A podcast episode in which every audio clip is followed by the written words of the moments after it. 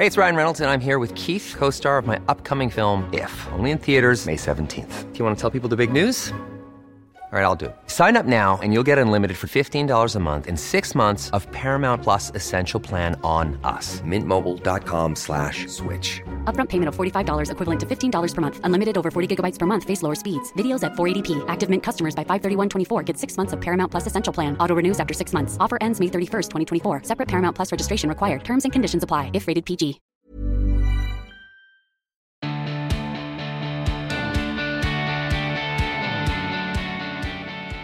Hello, hi, and welcome. I am your host, Emma Gunnar and in my nearly 20 year career as a beauty and health writer, I have interviewed a lot of people supermodels, entrepreneurs, authors, celebrities, and doctors. And many of these conversations had a real impact on me, and I'd come away feeling inspired, excited, informed, and really empowered. And at the back of my mind, I'd always think, I wish I could just publish the tape so people could really feel that conversation. Well, on this podcast, you get to feel the conversation. I talk with experts, guests, and a few friends who I hope will inspire, inform, and empower you, and maybe also challenge you, whether you're looking for self help, self improvement, beauty advice, health insights, business know how, or just some good old fashioned life advice and a bit of a laugh. It's all here. Welcome to the show.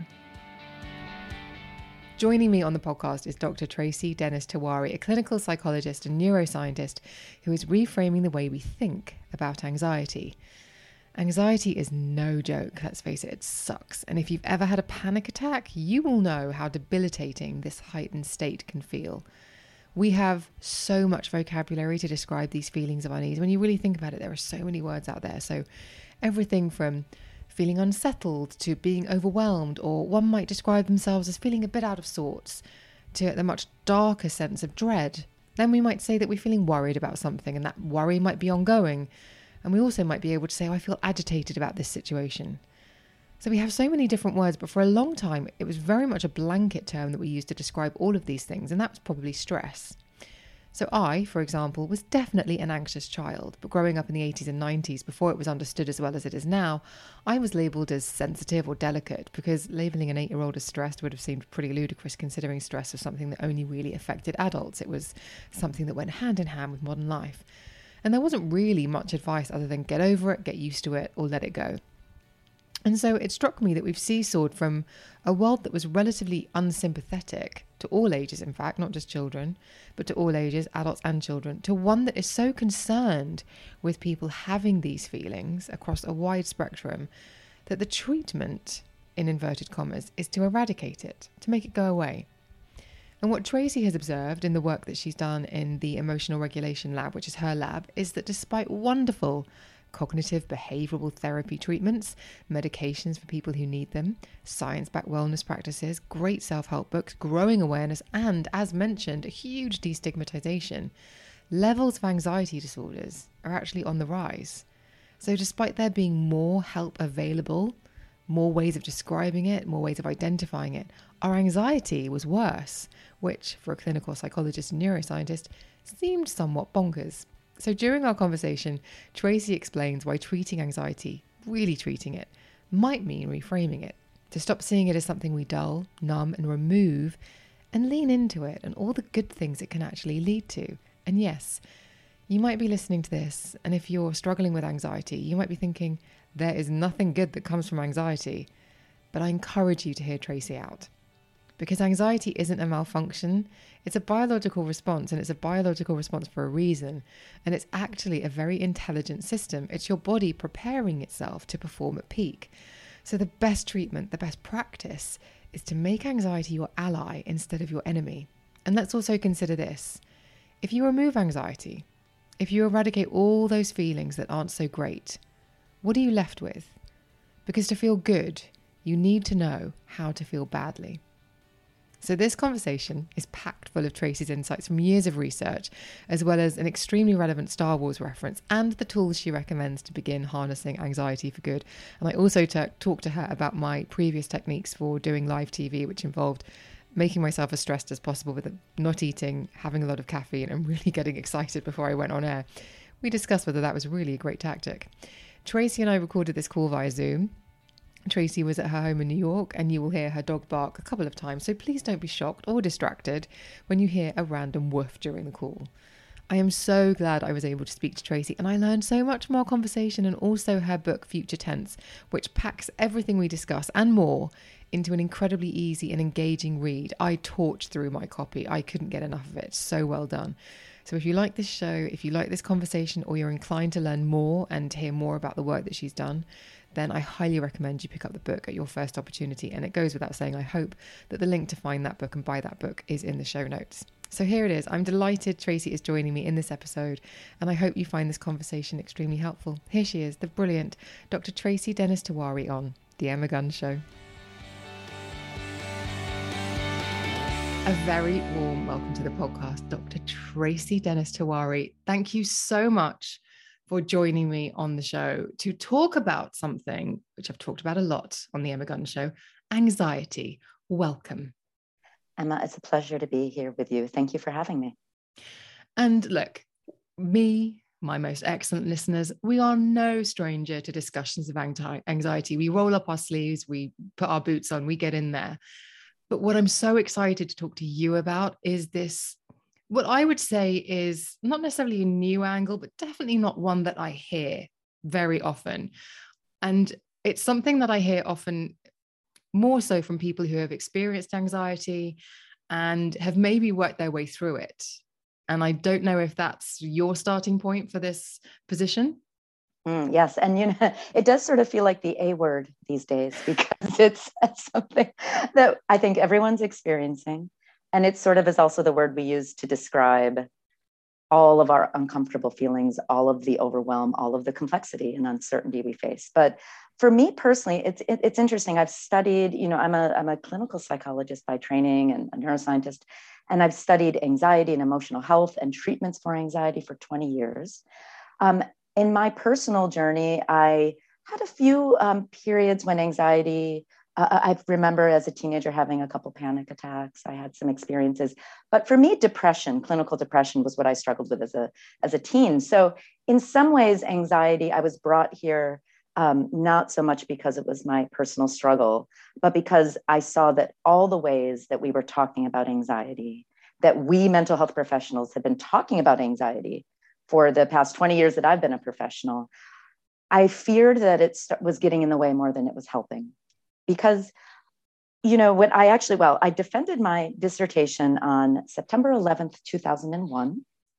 That September 11th, I was at nine in the morning before we knew that the towers had fallen, mm. living in New York City at the time. So it was this incredible shared moment that we all, whether you're a New Yorker or anyone on this planet, I think shared. Mm-hmm. And so I was this newly minted psychologist, and we saw the struggle that we were all sharing skyrocket. And so, okay, I thought mental health, this is what we need to focus on more than ever. And I put my head down for 20 years and did the science and you know ran a lab and and did this clinical work and, and became a neuroscientist after being a clinical psychologist and then i looked up just a few years ago and looked around past the walls of my lab and i saw that we actually were not doing better in terms of our mental health despite wonderful cognitive behavioral therapy treatments medications for people who need it wellness science-based wellness practices uh, you know great self-help books out there growing awareness, destigmatization, every, and, but yet the mystery is that we're actually have seeing higher levels of anxiety disorders. Um, and what we're doing isn't working. And so, and so for me, that was the great mystery. And really, as we'll talk about the, the book, um, it, that was sort of my attempt to try to answer that, that conundrum and to dig into that mystery. Is one of the things that we have it's one of the issues you think that we have more vocabulary than we had previously. So uh, in fact when i was reading the final chapter of the book i thought i started thinking i should really learn this like a monologue. Because if i commit this entire chapter to memory and i always have it to hand it will be extremely helpful. And one of the things you point out is that 20 years ago perhaps when you first put your head down when people spoke about overwhelm, when people felt frayed around the edges, overtired, whatever you might say, they would have used the umbrella term of stress. Yes. Whereas yes. today we might say anxiety, or I've heard, and I don't know if you hear this a lot, I hear people say, I think I have adrenal fatigue. And all of these oh. other things that they are using to describe the same sort of feeling of overwhelm, of stress, of tiredness? Adrenal fatigue. That's fascinating. I haven't, I don't know if that's made it over to this side of the Atlantic. It's a fascinating term.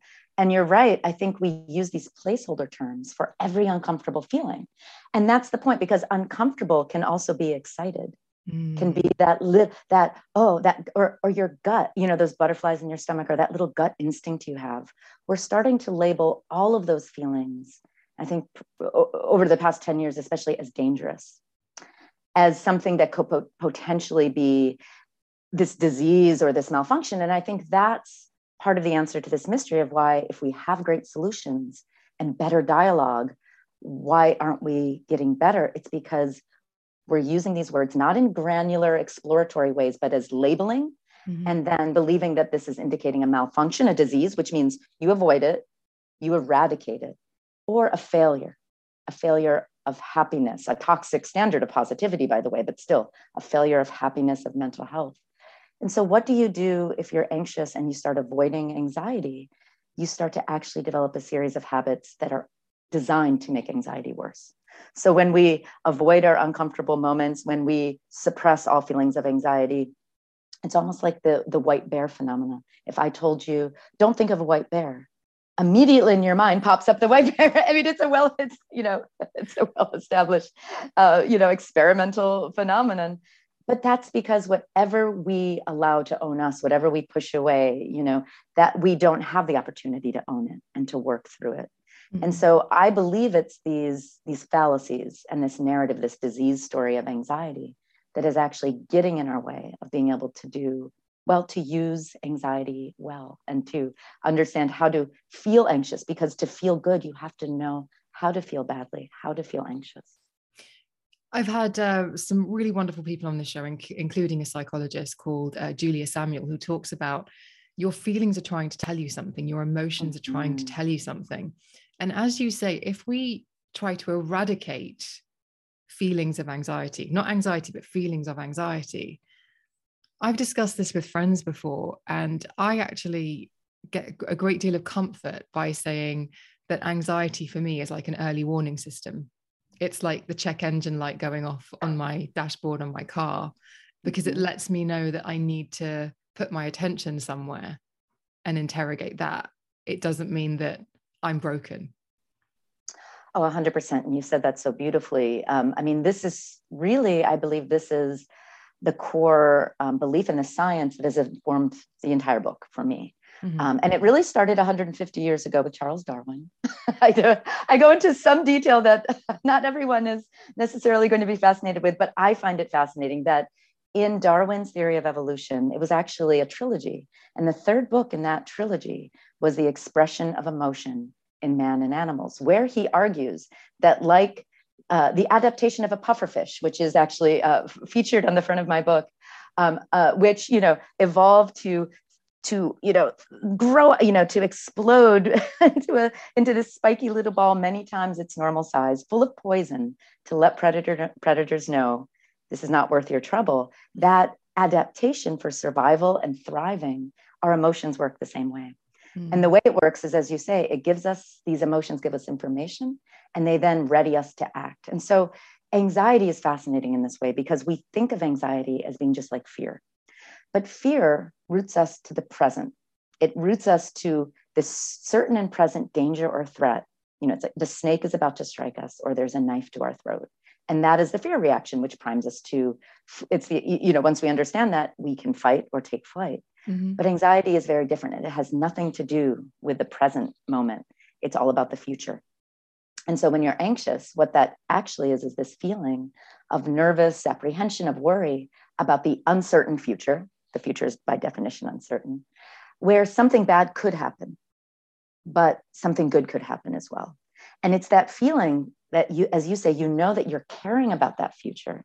And it's that feeling that, uh, that exists in the space in between where we are now, where we want to be, that there's a discrepancy. And it activates and prepares us not just to fight or take flight, but to hope, to mm-hmm. persist, to become more creative, to become more socially connected, to focus on rewards. The, bi- the biology of anxiety is not just adrenaline, it's not just uh, stress hormones, And it's not the fight or flight system. It's actually the reward system. It's the social bonding system. It's all these other things that we have not come to associate with anxiety. So we discount it and we revile it and we reject it just as another form of human imperfection that we are so committed to rejecting, but really to our detriment, I believe. And it speaks to this idea of um, the vocabulary that, that we use. So I think a lot of terms, and I don't know if you agree, have been catastrophized, anxiety being one, and also pathologized. So I have anxiety, I am anxious. This is a, a cemented state. This is part of my identity. And I would argue, not having done the 20 years work that you've done, that it's far more fluid. It is not being anxious does not mean that's your personality. I think that's exactly right. That this catastrophizing of the word anxiety, part of it is again this this not making the right language distinctions and, and distinctions of understanding. So anxiety is an emotion. It's on a spectrum, everywhere from just that pleasant little tingle of excitement to full-blown panic. But even full-blown panic is not enough to diagnose an anxiety disorder. So we have to still make that distinction. An anxiety disorder is only diagnosed when the ways that you're coping with anxiety are getting in the way of living a full life. It's called functional impairment. And you literally cannot get a diagnosis of an anxiety disorder without documented functional impairment, meaning I can't work anymore. I can't um, uh, go have social engagements. I can't, um, you know, enjoy time with my family. And so, really, the crisis that we're experiencing now of anxiety, that you know, rates of anxiety are higher than ever. 100 million of us are on track to become clinically anxious in our lifetime in the US alone, that's a third of the US population, and the same stats apply to the UK. That's not a crisis of intense anxiety, that's a crisis of coping with anxiety. And so that's so when we start to make those distinctions that you that you really uh, clearly point out, I think we can change our mind about anxiety.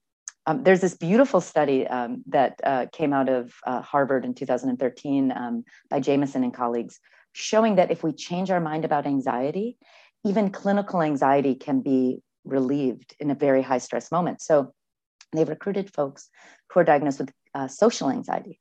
Now, when you have social anxiety, the key characteristic is that you uh, really live in fear of social judgment and humiliation so being you know so feeling that you might be humiliated be a, make a fool of yourself that's really the core of, of what drives some of the symptoms uh, of that disorder. And so they invited these people in and then said to them okay you're going to do what's essentially the hardest thing in the world for you to do which is to give an impromptu public speech in front of a panel of judges who were actually research assistants and trained to be very judgmental, nonverbal social cues, you know, crossed arms and furrowed brow. And you have three minutes to prepare, and it's going to be on a hot button topic like the death penalty or abortion rights in the US. So this is, and a socially anxious person, it really pushes all of their buttons. It's very, diff- it's difficult for all of us. But then what they did was very interesting. They took half of the folks aside, only half, um, and and tried to change their mind about anxiety. And they said, listen, you're going to feel your heart racing, you're going to sweat, butterfly, butterflies in your stomach. That's actually your body preparing to perform at peak. It's actually the signal uh, that you care about what you're going to do and your body ready ready to act it's oxygen being go, you know being sent to your brain and you know your muscles being prepared and um, here are a few a few scientific studies to prove that to you and to show you and by the way here's the whole evolution, evolutionary perspective on anxiety and and so they just took you know a, few moments 10 15 minutes to really teach someone to think differently about anxiety as an ally instead of an enemy. Mm. The other half of the socially anxious folks, they did not teach that. And what do you know? During the public, the you know very arousing, you know stress-inducing uh, public speech, um, when they tracked heart rate, blood pressure, they looked at the performance of of the uh, participants.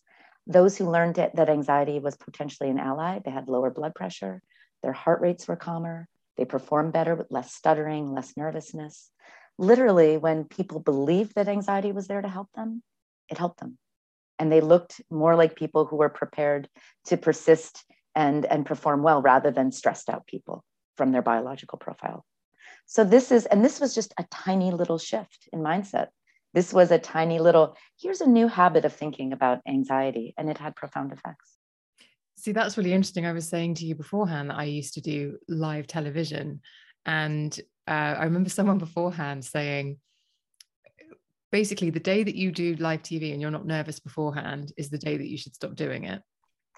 A hundred percent. A hundred percent. Think to talk to any performer. And many of them will say, if I'm not throwing up in the bathroom before I go out and do my big solo, something's wrong. yeah. And no, actually, I said nervous when I mean probably nowadays, if I had the time to think about it, I'd say, oh, I'm really anxious about this uh, TV segment. But back in the day, I probably would have said nervous. But actually, I would amplify those nerves and I wouldn't eat and I would drink a lot of coffee and I probably wouldn't have slept very well because I knew that as soon as the camera was on me, there would trust and believe. There were times where there was a pause when my brain wanted to shut down, but then boom, I would kick in, and yeah. all of the prep I'd done beforehand would just come flowing out of my mouth. It's a beautiful example, and I would argue too that by today, if you would have chosen to label that those feelings as anxiety, it would have actually gotten in the way because we've tarred anxiety with this brush of of danger and of uh, malfunction and, and of um, you know something inside me is broken.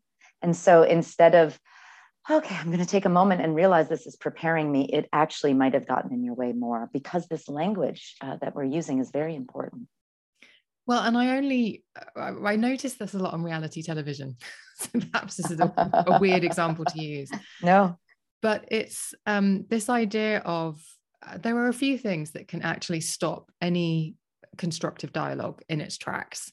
One of them is to bring up racism and say that a conversation mm-hmm. or something that's said has been racist. And another thing is to say that something that has been said or a conversation is affecting one's mental health. And I do believe mm. usually that that is pinpointing anxiety more than it is depression.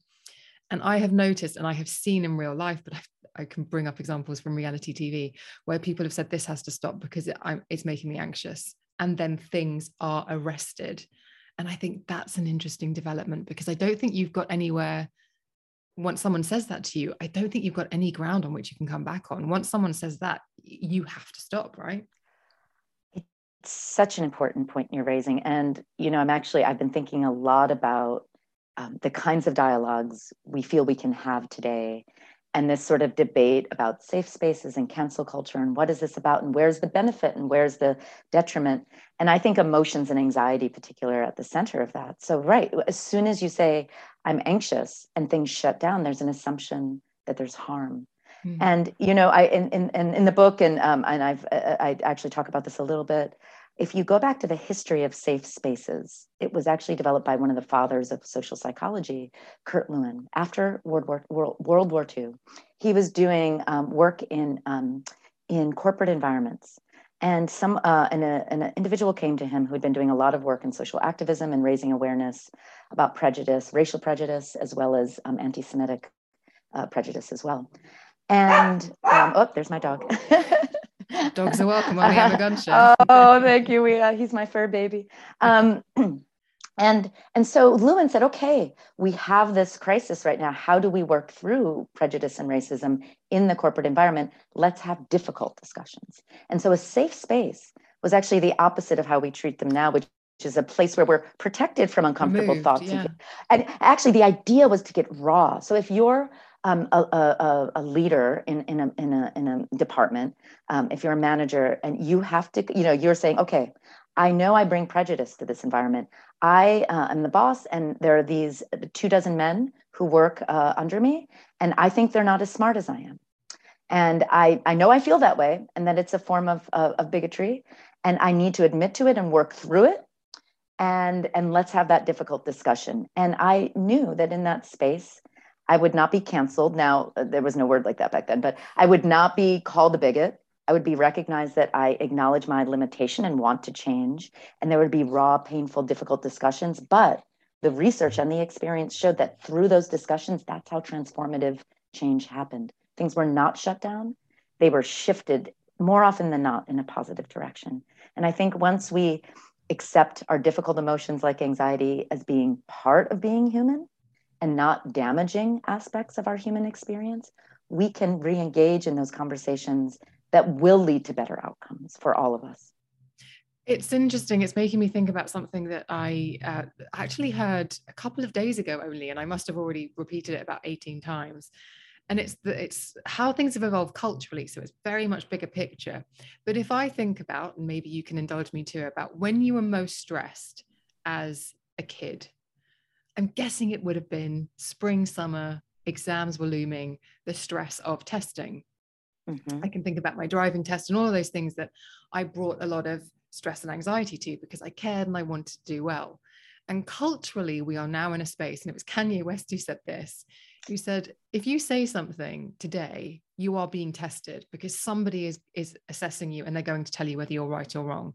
And mm. they're probably going to tell you in quite an aggressive way which means that we are no longer speaking in a way to learn to have somebody say to us actually you might want to consider this or show me how you did your show me how you worked out or got to that number. We are just being black and white right or wrong. That's it. And that is causing a heck of a lot of stress just in expressing opinion that's fascinating. Um, that link, uh, nice, right from from the lips of Kanye himself. Indeed. But you know, I think there's some. Well, he would know. He would have that experience because when you are a public figure, all of us are public figures now if we're on social media, mm-hmm. and as as you say, there's zero nuance. It's it's um, we are um, incentivized. I mean, all of these social media platforms are gamified. Mm-hmm. Whereas we are re- rewarded for certain types of communication, which rewards equaling likes and clicks and followers and reshares and all those metrics, which actually dehumanize us instead of allow us to explore nuance. But of course, it serves the the, uh, the the bottom line and the profit of these companies. So we're sort of in the image of what these companies need right now, which I think is part of the problem. That's a separate conversation, perhaps.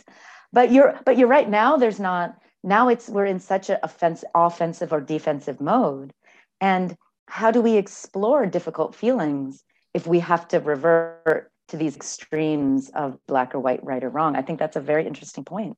And I think while I don't place the blame for all anxiety on social media or say, oh, it's a one to one cause, social media or digital. In, you know, our experiences cause anxiety. I think they're amplifiers. I mm-hmm. think they're engines. I think it um, it it it makes us uh, travel on the surface of living and being human instead of becoming more of a messy human being in some level. Mm-hmm. and causes us to um, you know i think judge instead of explore um, and, def- and, and, and defend instead of um, and discuss. So i think that's a very interesting uh, an interesting insight.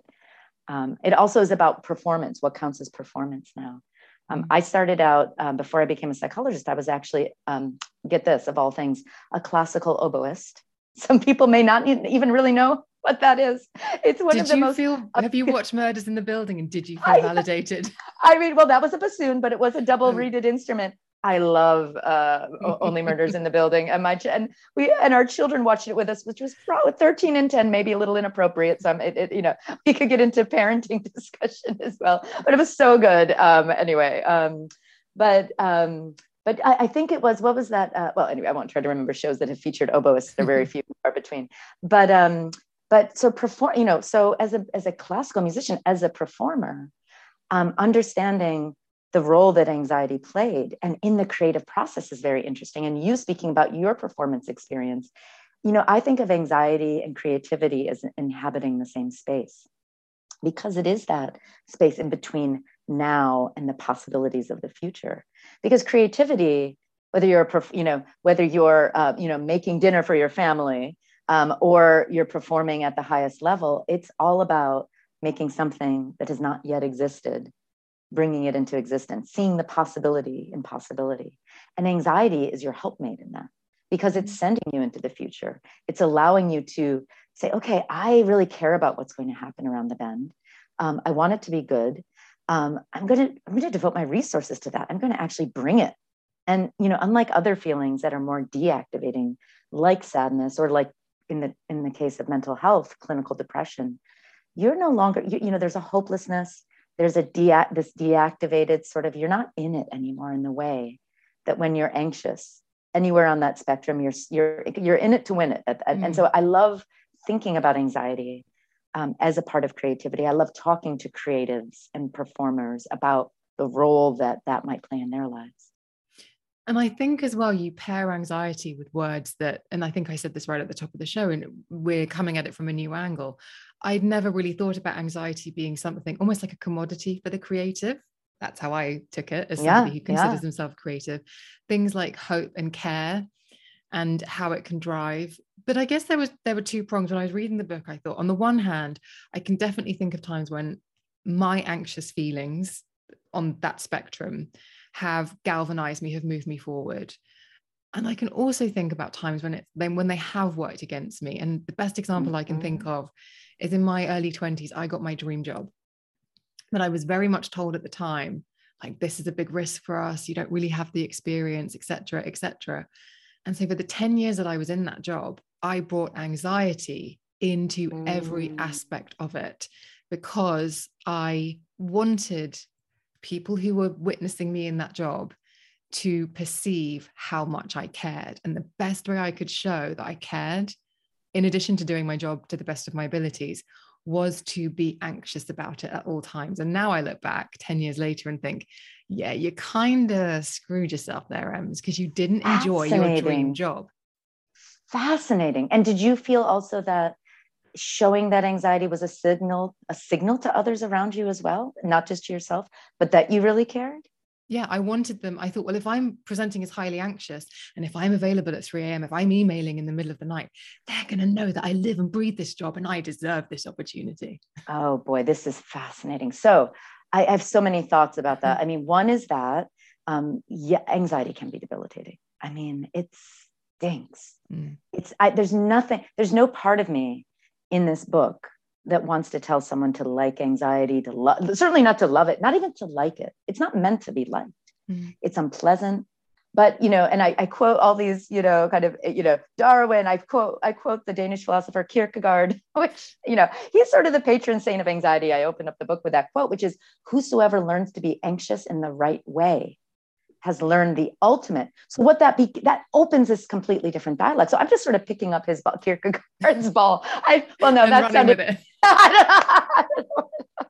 but but yes, in a way I am because it even allows for the possibility that there's a right way to be anxious. Yes. So so there's that you know so there's this first idea that um, you know um, that we you know we, thinking of it this way. But you know what what what I'm thinking about as you were speaking as well is that as women as well, if I may talk a little bit about that experience, we often feel, and I think, um, you know, we've all been raised, many of us, especially if we're, um, you know, a, a kind of achieving women, if we're women who are, you know, doing it all, you know, we think we're having it all, you know, that, you know, we, we can, uh, you know, in that sort of myth of uh, corporate feminism that, mm-hmm. you know, of, of a wonderful friend of mine, Reshma Saujani, has written a beautiful book called Pay Up that is about the future of women in work. Yes, please write that down. She's an amazing woman. And she talks about this sort of we bought into this myth of corporate feminism that we can have it all, but it's just code for doing it all and putting this pressure on ourselves. So when I heard you speaking, I was also thinking about the anxiety of perfectionism, mm-hmm. of saying, you know what, unless we just bring flawlessness to and and, and you know anxiety, unhealthy anxiety can drive that perfectionism much of the time. And and it's and perfectionism is toxic because it's this unachievable flawlessness. It leads to not only more anxiety and stress in a bad way and mm-hmm. depression in this burdensome way but it actually also causes us to perform worse. We act people who are constantly chasing perfectionism never know when it's good enough never know when it's excellent. And there's this wonderful and, and there's this wonderful Canadian psychologist named Patrick Gaudreau, who uh, coined this term excellencism as sort of the light side of the dark side of perfectionism. And by the way, today is May 4th that we're speaking. So may the 4th be with you for any Star Wars uh, uh, nerds out there and fans and sci-fi. Tracy, I am your father. I was I was very disappointed when my book was not actually published on May the 4th, so I couldn't say that. But um, so what, sorry. So back to uh, excellencism. Um, we also know that um, healthy, um, uh, healthy anxiety drives this excellencism where you know that you can be, that you're excellent and that sometimes good enough is good enough. And making mistakes on the journey to excellence is part of the process. And so we can celebrate. So you were in this dream job of yours. And rather than saying, I have to be anxious and perfect and show everyone that to to allow ourselves to, and, and for myself having those experiences across my life to step back and say you know what? I feel that anxiety but i know that i can channel that to being good enough sometimes maybe failing sometimes but all on the road to excellence because i can get there. And that's really what i need to bring here. I don't need to be a flawless human. I'm not going to reject the messiness of being who i am because eventually and sometimes I'm going to just be exactly who I need to be. And so that mindset shift, I think, of letting go of the dark side, perfectionism, and really embracing, no, no, I'm just going to be excellent, is, is a nice transformation, like an alchemy of how we can use um, anxiety in this creative way.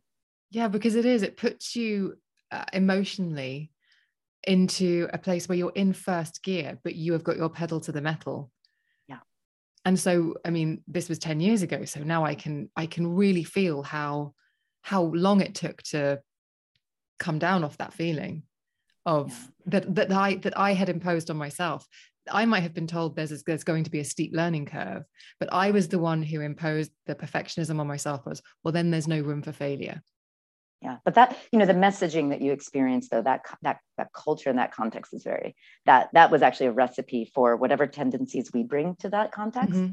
it's good you know so that mindfulness and that you know these conversations now we we were younger 10 years ago you know everyone, and with i think with age you know i'm i'm well into my 40s i'm almost 50 and i feel like so much has shifted and changed just being in my 40s and just being more comfortable in my skin where i can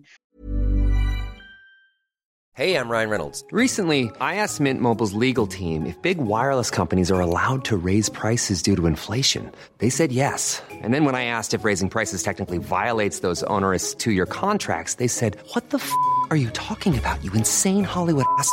So to recap, we're cutting the price of Mint Unlimited from $30 a month to just $15 a month. Give it a try at mintmobile.com slash switch. $45 up front for three months plus taxes and fees. Promo for new customers for limited time. Unlimited more than 40 gigabytes per month. Slows. Full terms at mintmobile.com. Hey, it's Ryan Reynolds, and I'm here with Keith, co-star of my upcoming film, If, only in theaters May 17th. Do you want to tell people the big news?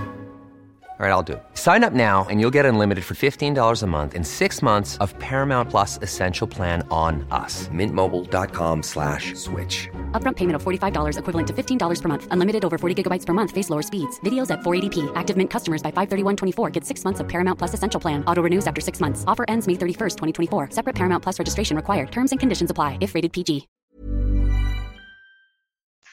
Take that step back and see, wait a second, this is about them mm-hmm. and the mm-hmm. message they're putting on me. And what I think a lot about are young people coming up today for whom it's harder for all of us when we're that age to have that space and to distinguish and say, wait a second, that's about you. And and and I and I can and I can see that and see how important this is, but I can also um, have my own values and north star in this. And it comes with practice. It's a habit. Learning to be anxious in the right way to learn another favorite Kierkegaard quote, the dizziness of freedom, which mm-hmm. is in anxiety. He said, anxiety is the dizziness of freedom. I mean, how beautiful is that? But to learn that and to ride those waves and to feel that mastery. I mean, waves can drown you, but waves can also move you forward, but you have to practice. Mm-hmm. So I really think that the more we talk about anxiety as a practice instead of a disease to eradicate, the, the more we'll be able to use it. Mm. And you referenced Star Wars there, so I am going to use that to leverage in uh, something else. So, one of the things I'm sure you would have observed, you are obviously a doctor, you've been in the lab, you've been doing the work, but there's also this wellness industry that will tell mm-hmm. you that in order to combat anxiety, you just need to sniff an essential oil. or put something on your pulse points. I was sent this, but actually I did have a sniff of it before we started talking. Oh, I love it. I have it right by my bedside. I love those things. CBD. Hey, let's use the non getting high stuff in marijuana and let's use yeah. it to chill ourselves out. So there are all of these things that again, it's about not it's about getting rid of it or minimizing it rather and sort of treating it rather than leaning into it and managing it. And I wonder you mentioned um, Star Wars, and so it was the the thing you talk about in the book about Anakin. Essentially, knows his yeah. prophecy, yeah, and so can't live his life in the way because he's he's always got that in his mind. And one of the other things i've observed is people leaning into things like tarot and palm reading and psychic sisters that those sorts of things to but they are using them to help them with their feelings of unease about what might happen which as we've discussed anxiety is this sort of obsession with the future if you like and what if and yet there are all of these things that are kind of cropping up to help you with that but i don't believe they are actually fundamentally helping and i'd be interested to know what you think.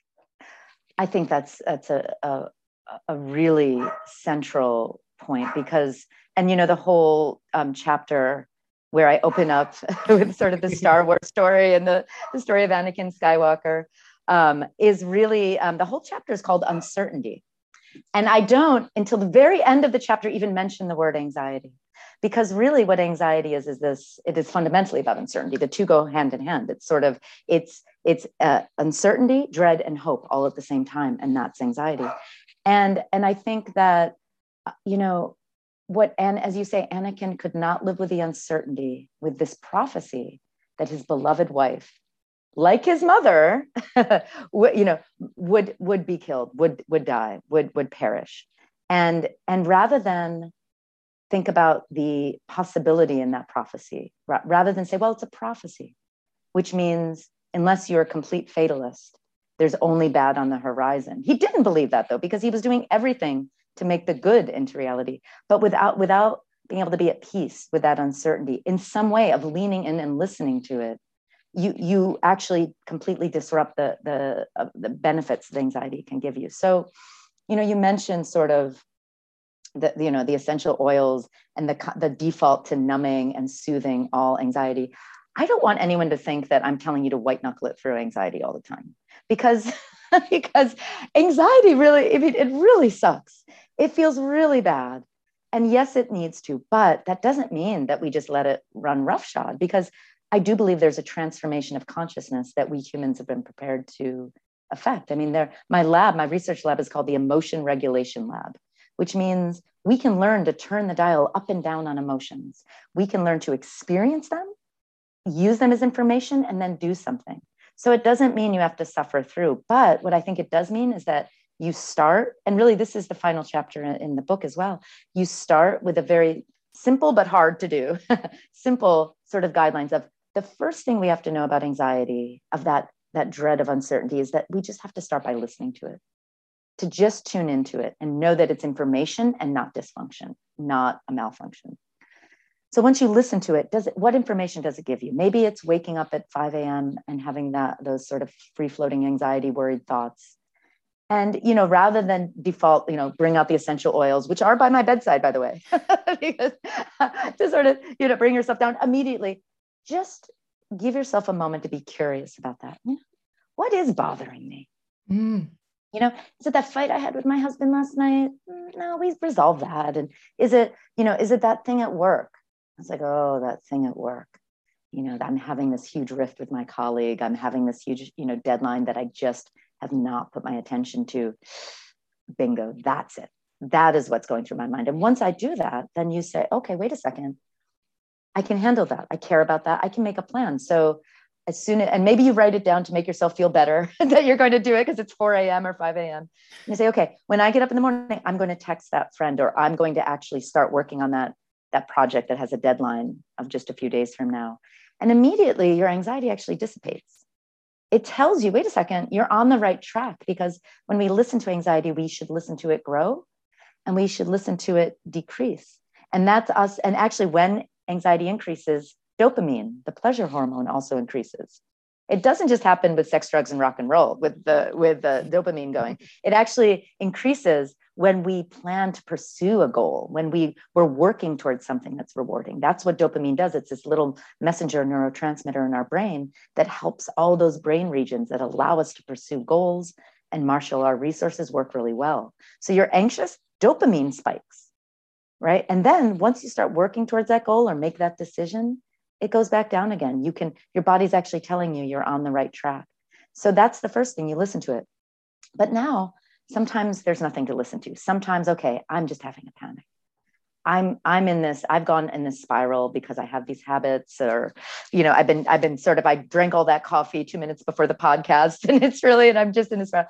and those are the, the moments that we can let go of the future and actually do those things that we know help us that are part of our toolkit to manage all those feelings because you know yes we shouldn't necessarily suppress them but that doesn't mean we can't exercise. You know you know what? When i feel really stressed out sometimes exercise is one of the first things i think might help me. Not that i'm a big exerciser but you know sometimes it just brings me down a notch. It, it helps me get my energy out.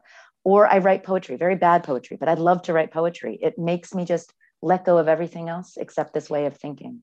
Or maybe you talk to your psychologist or your friend or you have that nice uh, cuppa you know you just say i just need to have a really nice cup of tea right now or whatever it is you you take that break you give yourself that relief and that's part of this process. It's I'm not saying don't do that. I'm saying yes, do that, but listen first and know when you need to do that.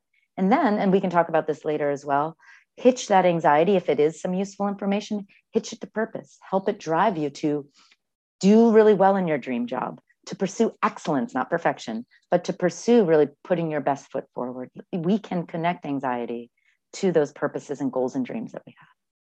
I asked the members in the Facebook group for the podcast if they had any questions about anxiety. And I think uh, one of the things was feeling that it was just something that they couldn't really change, which obviously we have discussed at some to, to some degree here.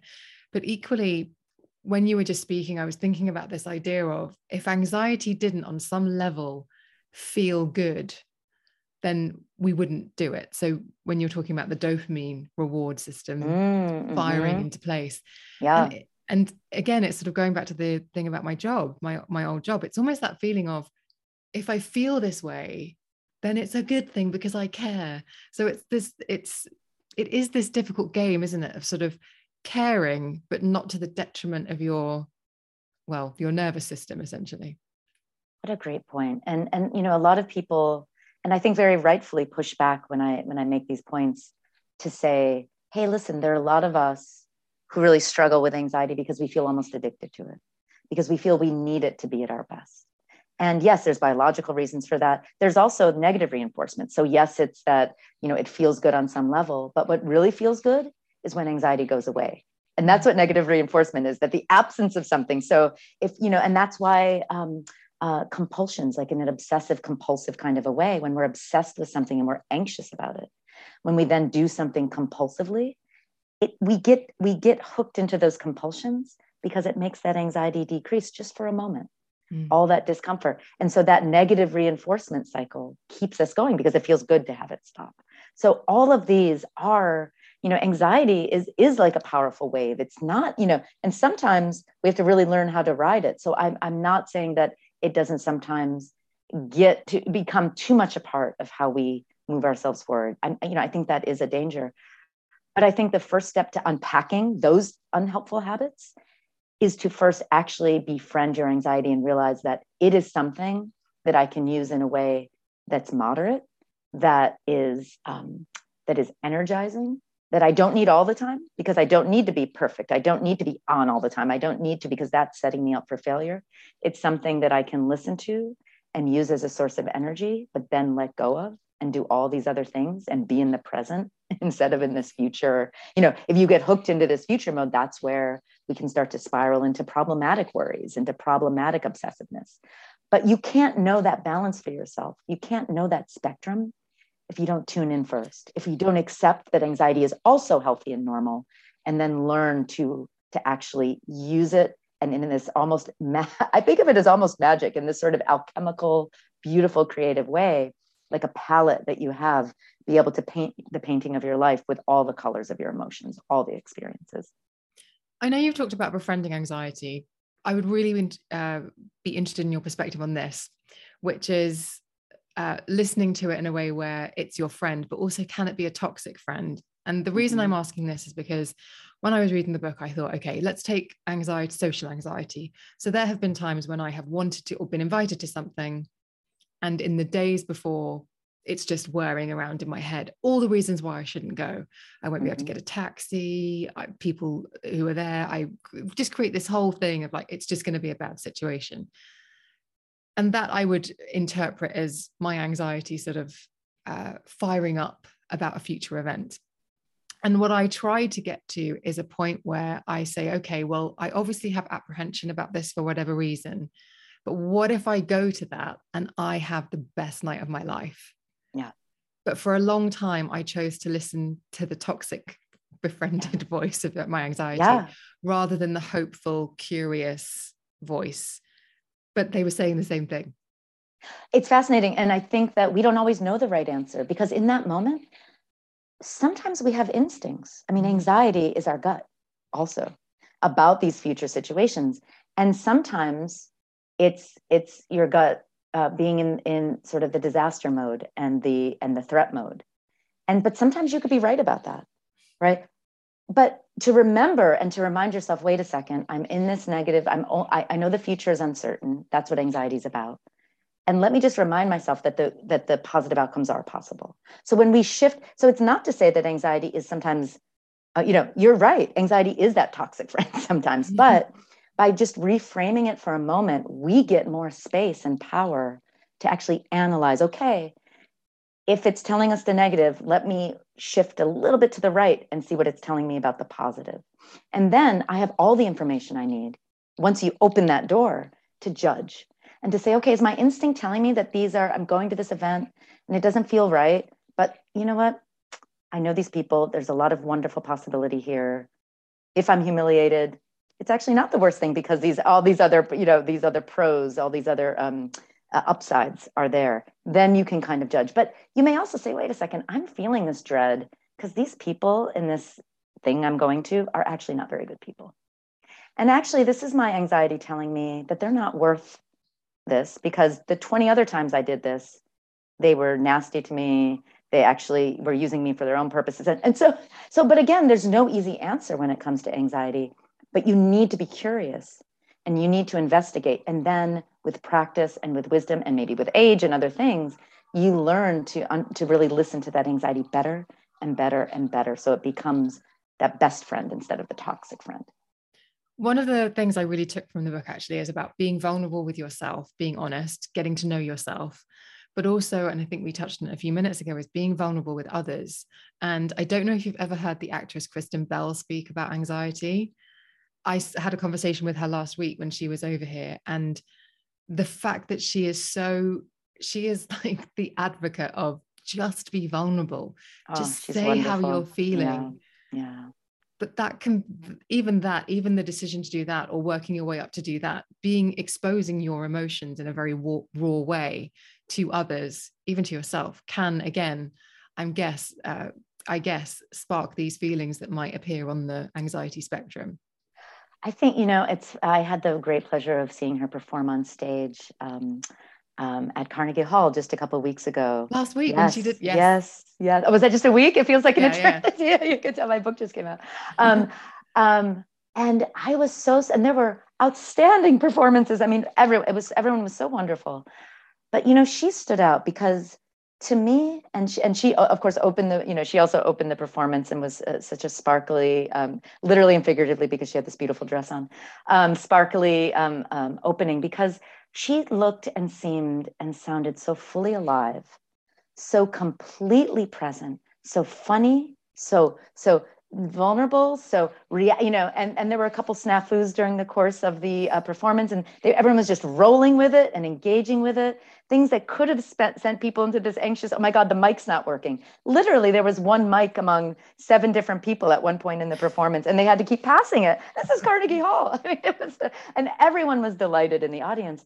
But I think with someone like Kristen Bell and with some of these really remarkable people who show what it means to lean into that vulnerability, it ma- it makes them, it ma- gives them that specialness. It gives them that fully human engaging. We say, why is that person so engaging and real and special?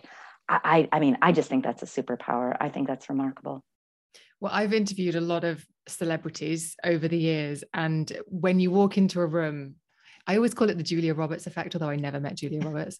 But if if you and I went to lunch and Julia Roberts was in the restaurant, her energy would set the tone of that entire room. And that's the Ah. Julia Roberts effect. And so whenever you walk into an environment with PRs and celebrities and what have you, and lots of people around, however they are sets the tone because everyone else is responding to it. And that was one of the easiest rooms I've ever, perhaps not the easiest room I've ever walked into because she was just cool. She was like, yeah, we're good. Like she was just very. I don't need anyone from anyone else in order to feel good. That's happening from here. But hey, let's have a great time together. You know, and I think that's so beautiful. And I think when we, I think that's being our best self, not being perfect, not being flawless, not this sort of, oh, we have to heal ourselves all the time. I think our best self is actually where we're just comfortable with mm. all of that. And, and those are the people that make everyone around them comfortable. It's a gift. And, and, and I think that that is really when we think, I, th- I think if there's one thing I would wish from this book is to have com- that we have conversations with ourselves with each other that there are more conversations because of this book where we can be a little more comfortable with all of those parts of us and put others at ease. And it's this positive pay it forward experience where all of a sudden we're in this together just like that puffer fish on the on the cover of my book. When my daughter who's 10 she saw she said mama i love this puffer fish he's really going through some stuff. and that's how we all feel. If we're all going through stuff and we're doing it and we're, and we're okay with that, we help other people go through that stuff too. Yeah. It's such a it's such an interesting thing and it is it is that work that one has to do on oneself. And I also think that in my own mental health journey as they like to call it, I think the realization that um the switch from thinking the world is life is happening to me and the world is being a dick to me to realizing some of the time in fact more times than you'd like to admit you're the dick is when the breakthrough happened. No it's right. And you do that. I mean there's i opened i mean this i, I don't think we have time to go into parenting but there's whole you know i mean actually this Chapter book started nine. out actually this book started out as a teen anxiety book and my publisher in the us very wisely said you know let's broaden the scope here but i have a whole chapter just on parenting. And in the in the opening i essentially um, describe in exquisite detail, including a, a, transcription of a mistakenly videotaped conversation I had with my 13 year old son, Covey, um, that of being a dick to my son, of being a complete, I mean, type A, rejecting everything I'm telling you about anxiety. I did the opposite because I wanted that boy to learn how to ride a bike because I thought it mm. was, I was anxious that he was being anxious about riding a bike. And what healed that and you know i try to document as many parenting fails as i can all the time but also in this book because because the big message about a parenting fail is that we can correct it there are very few things we do as parents that aren't rep- repairable that we can't repair and actually grow stronger as a result of so you know i, I essentially um, thought i was giving my son tough love but really just criticized him for being scared about riding a bike, told him to man up. I mean, in no uncertain terms. It was, it's, I mean, I read that, I go and read it once in a while, what I wrote in, in the book, and I just burst into tears almost every time because it was so terrible. But the beauty of it is that I, you know, and I recorded myself saying to these things to him by mistake, and I didn't realize I'd done it otherwise. Played it back. I played it back to him. And I said, Bud, you know, this was about me. This was my mistake you know, I didn't say I was being a dick to you, but but I, I essentially did. And I said, you know what, it was about me, not about you. Of course it was, of course she would be scared. Of course she would feel this way. And you know what? When you're ready to ride a bike, you're going to ride a bike. I know you have what it takes. And and it literally shifted everything. And it showed him that we could work through this terrible, painful thing and we could still come together. I didn't have to reject myself because of it. I didn't have to reject him. He learned what it meant to go through those feelings on both sides together. And it was the one of the best parenting experiences I, I, I've had as a result of being of it seeing how I was being a real jerk in the world. By a mistaken an accidental recording. Oh, it's a blessing. Made all the difference. I'm curious. I know that we are drawing to the end of our time together, although it feels like we've only been. I honestly could talk to you for another four hours.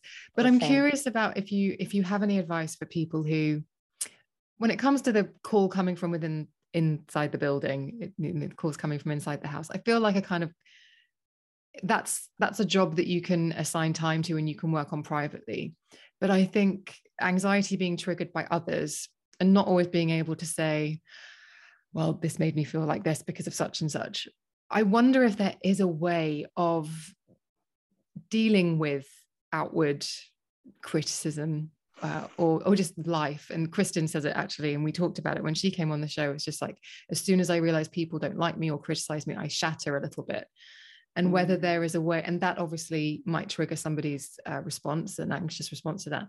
I wonder if, again, that's just the work that one has to do from within to put mm-hmm. up it's this, it's this fine line, isn't it, between being vulnerable and being open, but also mm-hmm. having boundaries. Mm-hmm.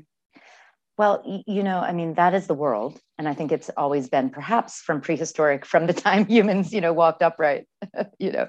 But luckily, you know, one of the triumphs of human evolution, along with the opposable thumb, um, is our ability to think into the future. And anxiety is our helpmate in that. So, but it also gets in our way, right? And so, in those moments, you know, listen, I mean, you know, so many of us probably listening to this podcast, I know I count myself as being incredibly privileged in having a life that I have relative control over sometimes, uh, in which I've been able to make choices, which, you know, and there's so many uh, of us either at points in our life or just who have lives where we can't just say, oh, I don't like this context, I'm leaving it. Right. And so what, do, you know, so what do you, what do you do with that? Um, and even when we are incredibly privileged, we have those moments all the time where we can't really change what's happening.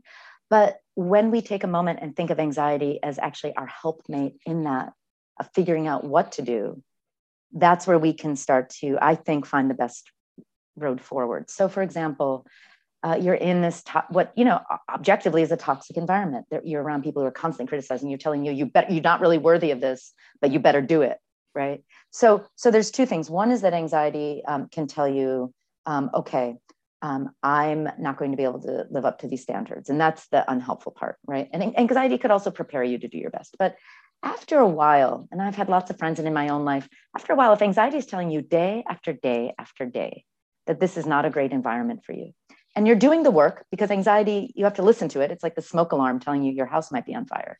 If you don't just suppress it and you start doing that inner work, right, you'll handle it better. But after a while, you've done the work, maybe um, it's really hard on you and you're seeing a psychologist or um, a psychiatrist or a counselor um, or a coach and, and you're saying you know i'm still feeling really like poisonous every day you know what maybe maybe it's the context you know because you've been you actually are taking that as information. If instead you get right on anti-anxiety meds and say i just have to white knuckle it through you, you're actually preventing yourself from listening to that signal. And you're not allowing yourself to develop those new skills to do the work. That's where the con uh, you know and sometimes we do need medication to bring us down to baseline. But medications were should and the science shows us should only really be used in a more short-term way and complementing some other kind of therapy or approach so they can work synergistically if instead we say this is toxic i'm going to just numb myself and white knuckle through that's not using anxiety mm. So I think, and, and sometimes you need to leave that environment if you're listening to your anxiety. So mm-hmm. I think it's this constant, but it's a curiosity and exploration and a refusal to just reject anxiety that can allow us to find our way through. That's why it's a helpmate because it's going to be a roller coaster. It's going to really stink and feel terrible sometimes, but we just keep riding it and we will get to a better outcome for ourselves if we do. Mm. It's I described. I have a very good friend who uh, lives in New York actually, and we WhatsApp a lot. And a couple of years ago, we were having discussions in the middle of the night, well, my middle of the night, about anxiety, and we decided to call it a superpower because oh, ahead of the curve. because we were like let's stop seeing it as a bad thing. Let's see it as like you know having if we were in, if we were in a peter jackson jackson film or harry potter we would we would have the gift of foresight in some sort of weird way. Oh i love that so much. Well so did it help to have that conversation? What do you think? It helped to have that conversation and reframe it as and reframing is essentially this entire book this entire conversation about how to essentially understand anxiety so you can reframe it and stop pathologizing and catastrophizing it and seeing it as a bad thing that needs to be eradicated. And i think seeing it as something that is of huge benefit like okay kristen bell can sing. You've heard her live. Like that woman oh. can sing. That is a gift. I choose to see my early warning system that does seem to be quite uh, acute and astute. I choose to see that as a really positive thing that that other people don't have and i feel lucky to have it oh my gosh you're so fully alive when you can tune into people there's so many people who go through life where it's almost as if there's this film over their eyes. And of course, that comes at a cost. It can be very painful to be so attuned. But that is an incredible gift to be, really have that emotional granularity to to experience all that. That's it's a remarkable gift. Well, also in the book, you talk about this reaction to fire and what you would do. And I remember, again, when I was reading the book, I was thinking about when I had uh, training at school about what to do in the situation of a fire and i didn't and i didn't know this and this is this for me is sort of the physical representation of what i really took from your book which is if you uh, go to a door and you think inside that apartment or home might be on fire you touch it with the back of your hand because if you touch the hot surface with the back of your hand the reflex is that your hand will shoot away mm-hmm. if you grab the door handle as you normally would with the palm of your hand you will grip it tighter Mm, what a beautiful analogy or metaphor. I, I probably metaphor.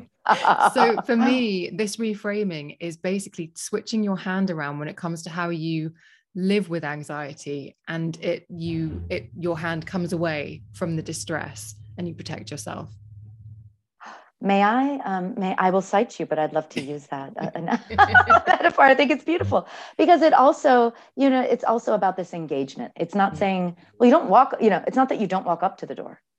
It's it's it's that you do it wisely, and and you know, and just like you with your friend. And the other thing that anxiety does is it actually it it spikes oxytocin, which is a social bonding hormone. So there's a biological substrate. It actually primes us to seek social support. Mm-hmm. And what is the most powerful remedy?